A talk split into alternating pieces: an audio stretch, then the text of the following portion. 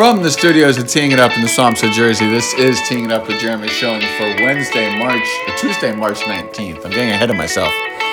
On the road to opening day, and we welcome in the spoiled Boston sports fan, Nick Fouché, who has experienced another title since we last talked. Hello, sir.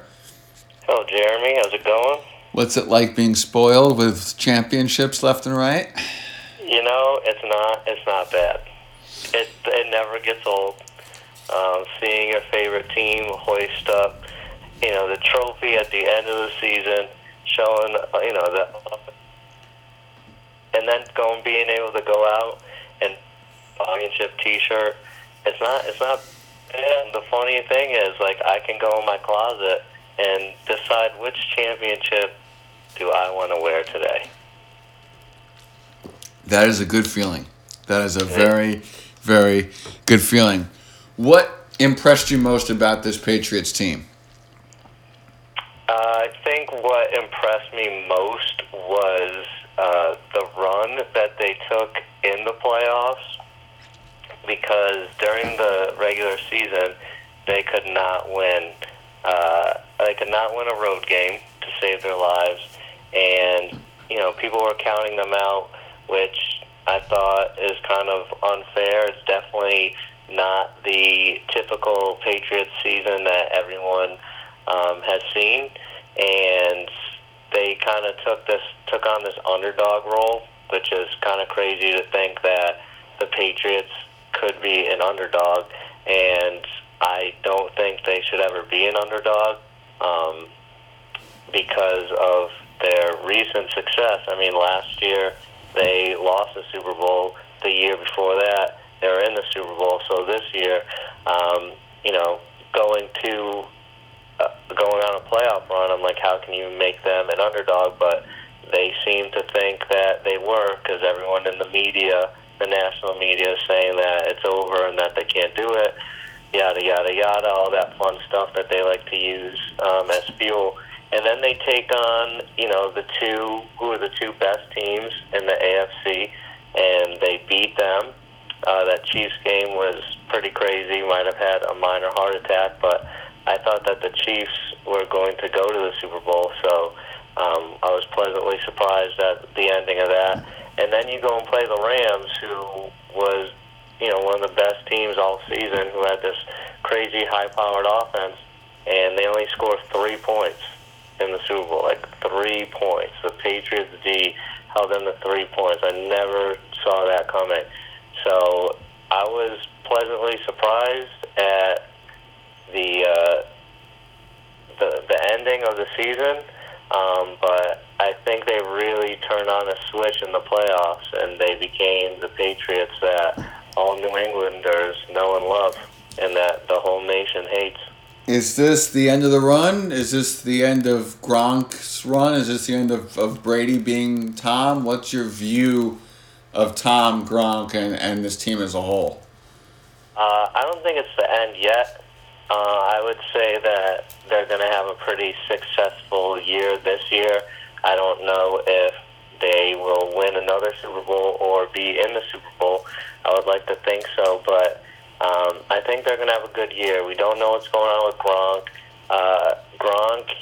I know he has a lot of opportunity outside the world of football. Not exactly sure what route he would go down. I've heard people talk about him wanting to be in movies and he could be an actor, but I know he has a great personality, but I don't think that's going to translate very well into Hollywood. He is a big fan of WWE. The WWE loves him. One of his best friends is a WWE superstar. So I can see him going in there, but I can only see him going in as like a big-name attraction. I don't think he would be there full-time. I don't think his body could do it full-time with all his injuries. And he just seems like a very like tall, rigid human being. So I don't know how his body would work and all that through wrestling, and he's just such a goofball that I don't know how serious he would be, and I don't know how the fans would take to him. So no clue on Gronk. He said something that was pretty alarming during the whole media week for the Super Bowl. He said that people don't understand the mental toll that playing football takes on him. Yeah. Not meaning like getting hit in the head and CTE and all that, but like when his body hurts, he's like a miserable person. Like he's in a bad mood and he hates it and stuff like that. So that's pretty alarming as far as him returning for another year and taking that beating. Tom Brady had a good year. I wouldn't say it was great. There's definitely some regression in his game. This year I noticed a lot of bailing out on his throws in the pocket. I think he gets pretty paranoid to take hits. So anytime someone was around him, he'd bail. Like he'd either go down or he'd launch the ball out of bounds. And he was missing a lot of open receivers and throwing some pretty unnecessary interceptions this year, which is something that is very different from what he's done in the past. And I think that is pretty alarming for Patriots fans. He did show in the playoffs that he has that old Tom Brady spark, that he can get things done. He had a big drive against the Chiefs, two big drives in the fourth quarter to take the lead and then in overtime to win. And he stuck through adversity against the Rams and pulled out a victory. It wasn't pretty, but, you know, he's the one that got to hoist the trophy at the end. So he played well enough. Julian Edelman, this is his last year on contract, and he's only making $2 million a year. And the Patriots just tried to sign Adam Humphreys, who's a similar player, for $10 million a year. So they're definitely looking at a future, I think, without Edelman. So if if the Patriots lose, I say New England fans say we, as if we're on the team. I don't know why. But if every sports fan does, yeah. So if Edelman leaves after this year, Gronk's done after this year. If he comes back, and then Brady's got to be on his way out soon. There's the three staples of the Patriots for the past 8-9 years, and I don't know. We'll see what happens. But I think this year they'll have a successful year. They lost some key pieces on defense, but I think their defense is solid enough without those players. So it'll be interesting to see what happens. I know the Jets got better. Le'Veon Bell, huge signing. It's going to be interesting to see how the Jets and the Patriots match up. The Jets always play the Patriots very, very well, and now they have the best running back in the game. So it'll be interesting to see how these, division rivalries go. The Dolphins just got the Patriots defensive coordinator Brian Flores as their head coach. He'll have an idea on how the Pats are playing and stuff like that. So it'll be interesting to see how many wins the Pats put together and if they can make another run at it. I'll say this. I am concerned about Le'Veon Bell being out of football for a year and how long it takes him to get back to football shape, game shape, whatever you want to call it, term it, etc.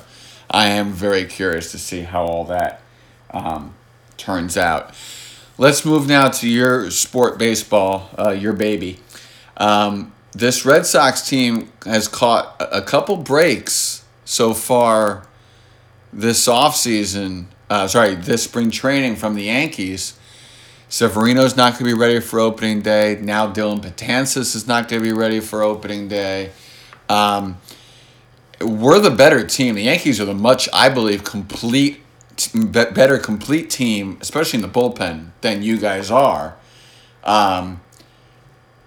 Roster-wise, I think you're better. It's very close, if not you guys having a slight edge. But it fascinates me now because of this start and because of who the Yankees will not have available starting out the year, that if you guys are healthy enough, you can get off to a good start. What's your feeling about this Red Sox team as we're a week away or so away from opening day? Yeah, I mean, like you just mentioned, like everything's coming up Boston sports. It's like I do feel kind of bad. It's I think you're absolutely right in terms of the Yankees being a more complete team, and I thought that last season too. And again, you know, the Yankees had a hell of a year, put together 100 wins, and it's just the Red Sox were just, you know, that much better. And clutch. Eight games. So I think the Red Sox, I mean, their team is pretty much still intact. Their bullpen is a huge question mark, and it was last year as well. But their offense kind of bailed them out throughout the season because they're putting up all these, you know, big numbers, and it kind of, you know, overshadowed the bullpen. The bullpen going into the playoffs last year had an ERA above 8, and then the playoffs are, as you know, a whole different monster where you don't even need your relievers pitching. You can have starters go in like Nathan Eovaldi and, you know, pitch lights out. What he did was insane. I mean, his performance, Chris Sale's performance, I mean, but Eovaldi, I mean, that's what earned them the contract. I mean, that's what earned them the money. Yeah, they definitely overpaid for him, but it was like he deserved it. Like after Game 3 in the World Series and what he did in extra innings to keep the Sox in that game, like that was one of the greatest performances I've ever seen. He almost threw like a whole game. And then the craziest thing and the story that I love the most is after they lost, he walked right into Alex Cora's office and said, "Give me the ball tomorrow. Like, I want to pitch." So it was crazy. There was a whole line of the whole pitching staff lined up outside Cora's office and asked to pitch tomorrow because they were so moved by Eovaldi's performance. So I thought that was like one of the cooler stories of the World Series. But yeah, I mean, as far as the season goes, the starting pitching is still intact. I think what I'm most interested for and excited about this year is seeing David Price, because David Price has had lots and lots of issues with the Boston media. They have been all over him since he got here, and he's had lots of issues with them.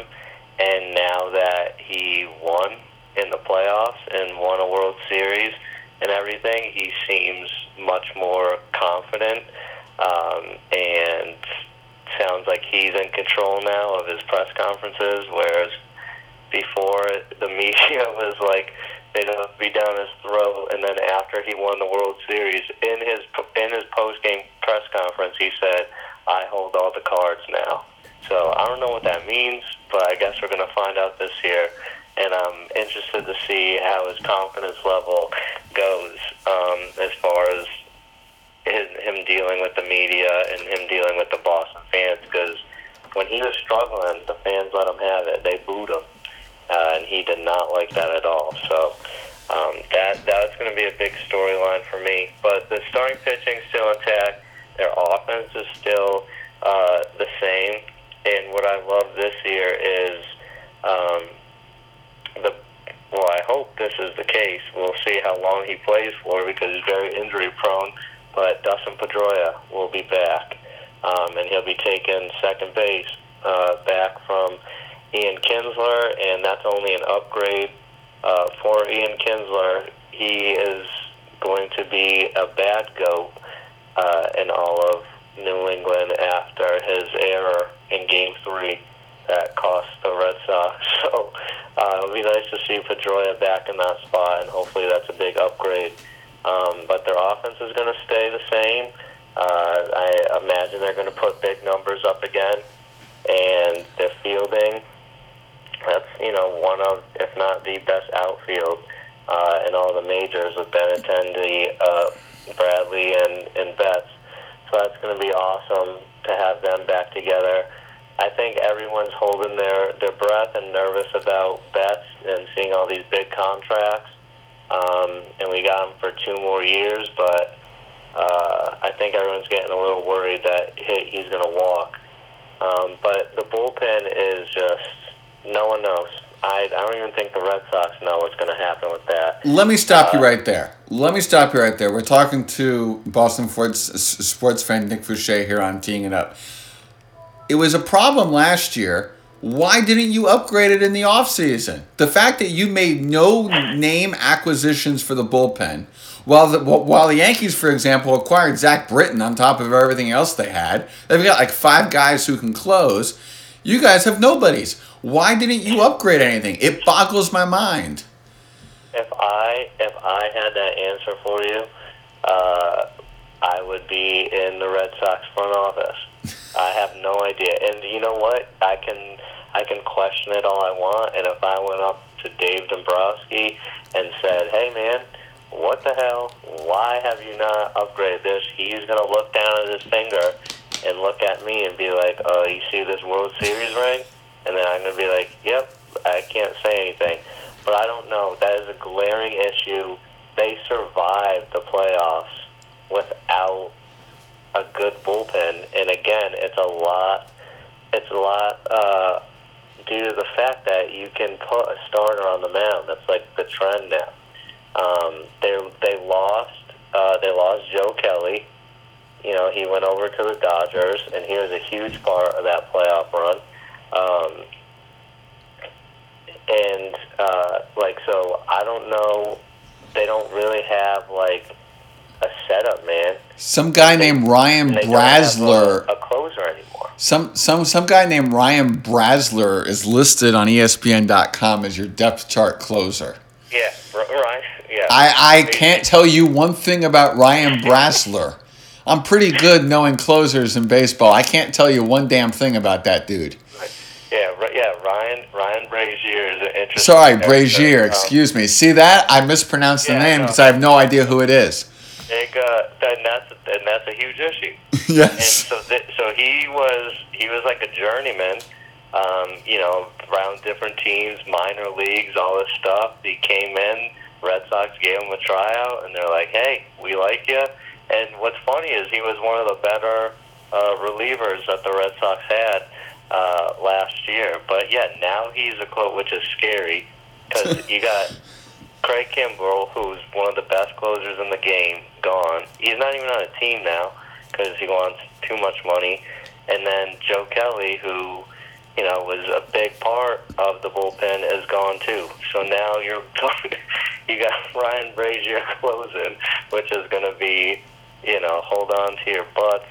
And, they'll probably mix him up with Matt Barnes, who is, it's the same. It's a hit or miss. He's either going to have a real good game or he's going to blow the doors wide open and lose the game. So I don't know. These starters are going to have to go 7+ because I don't have any answers. I wish I knew what was going on with that bullpen. I'm just praying that the Red Sox score some runs and their starters go deep in the game because I don't trust a single person in that bullpen. That's not good. That's a scary thought. Yeah. Very, very scary thought. We're talking to Nick Fouché. All right, 2 more things. Number 1, what is your official Red Sox prediction? Whew. Okay. I want to say that they're going to win. I want to say they're going to win the East. I don't think that's the case. I do think the Yankees are going to win this year. I think the Red Sox are going to be in one of the wild card spots. And I do think that they'll win the little wild card play-in game. But I do not think that they're going to win the East. As you were mentioning, the Yankees being a more complete team, I believe that to be true. Although I believe that to be true last year. And the Reds, they just, from the beginning of the season to the end, they just won. It was crazy. They never lost more than I think 3 games in a row all year. So, but I do think the Yankees will win the East. I do not know if the Red Sox will repeat. Anything can happen in the playoffs. Like, I did not expect them to do what they did to the Yankees, Astros, and Dodgers. They only lost one game each series. So I don't expect that to happen again. If they make the World Series, I mean, hell yeah. We'll see what happens. But I think they'll make the playoffs, but I think the Yankees are going to be in the driver's seat. And finally, I've been waiting to tell this story for months. I'm in Aruba. Wonderful place. And I'm there minutes. I see Patriot 5-time world champion flags. This is back in November. I meet Patriot and Boston sports fans. I meet Boston residents. I get inundated. And yes, Xander Bogaerts is from Aruba, but I got inundated. And I text you, and you tell me, Nick, that Aruba is...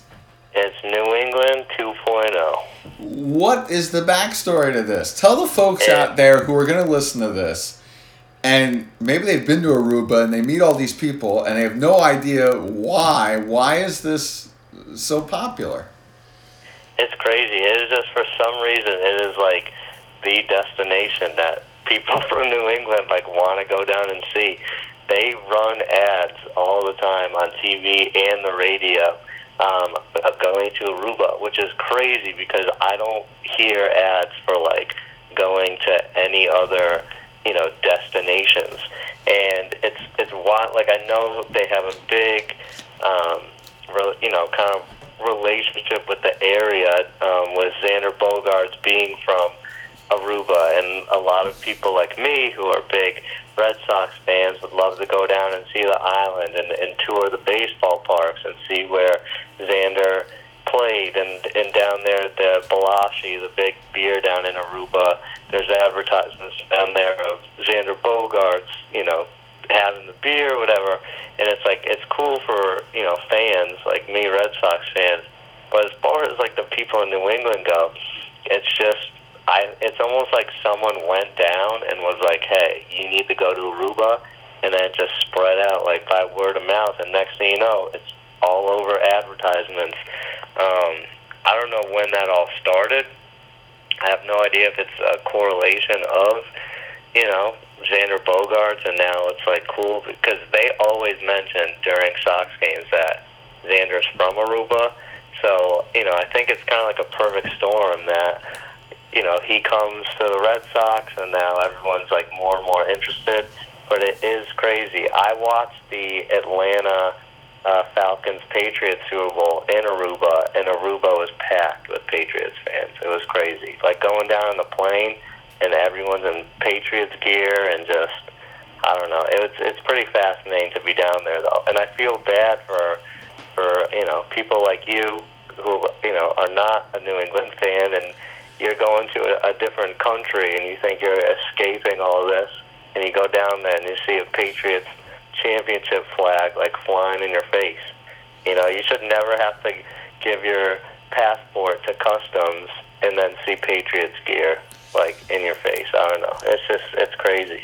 It is what it is, though, and I learned a very important lesson about what Aruba is. It is New England 2.0 to the max. Nick Fouché, thank you all. Oh, sorry. No, I was just saying, it's a beautiful island. Yes. I suggest that everyone goes down and sees it. Just packed with people from Massachusetts, Connecticut, Rhode Island, Vermont, New Hampshire, and Maine. Nick Fouché, thank you for coming, as always, on Teeing It Up. I really appreciate it. Yeah, thanks for having me. And thank you all for listening to this edition of Teeing It Up with Jeremy Schilling. Enjoy the baseball season.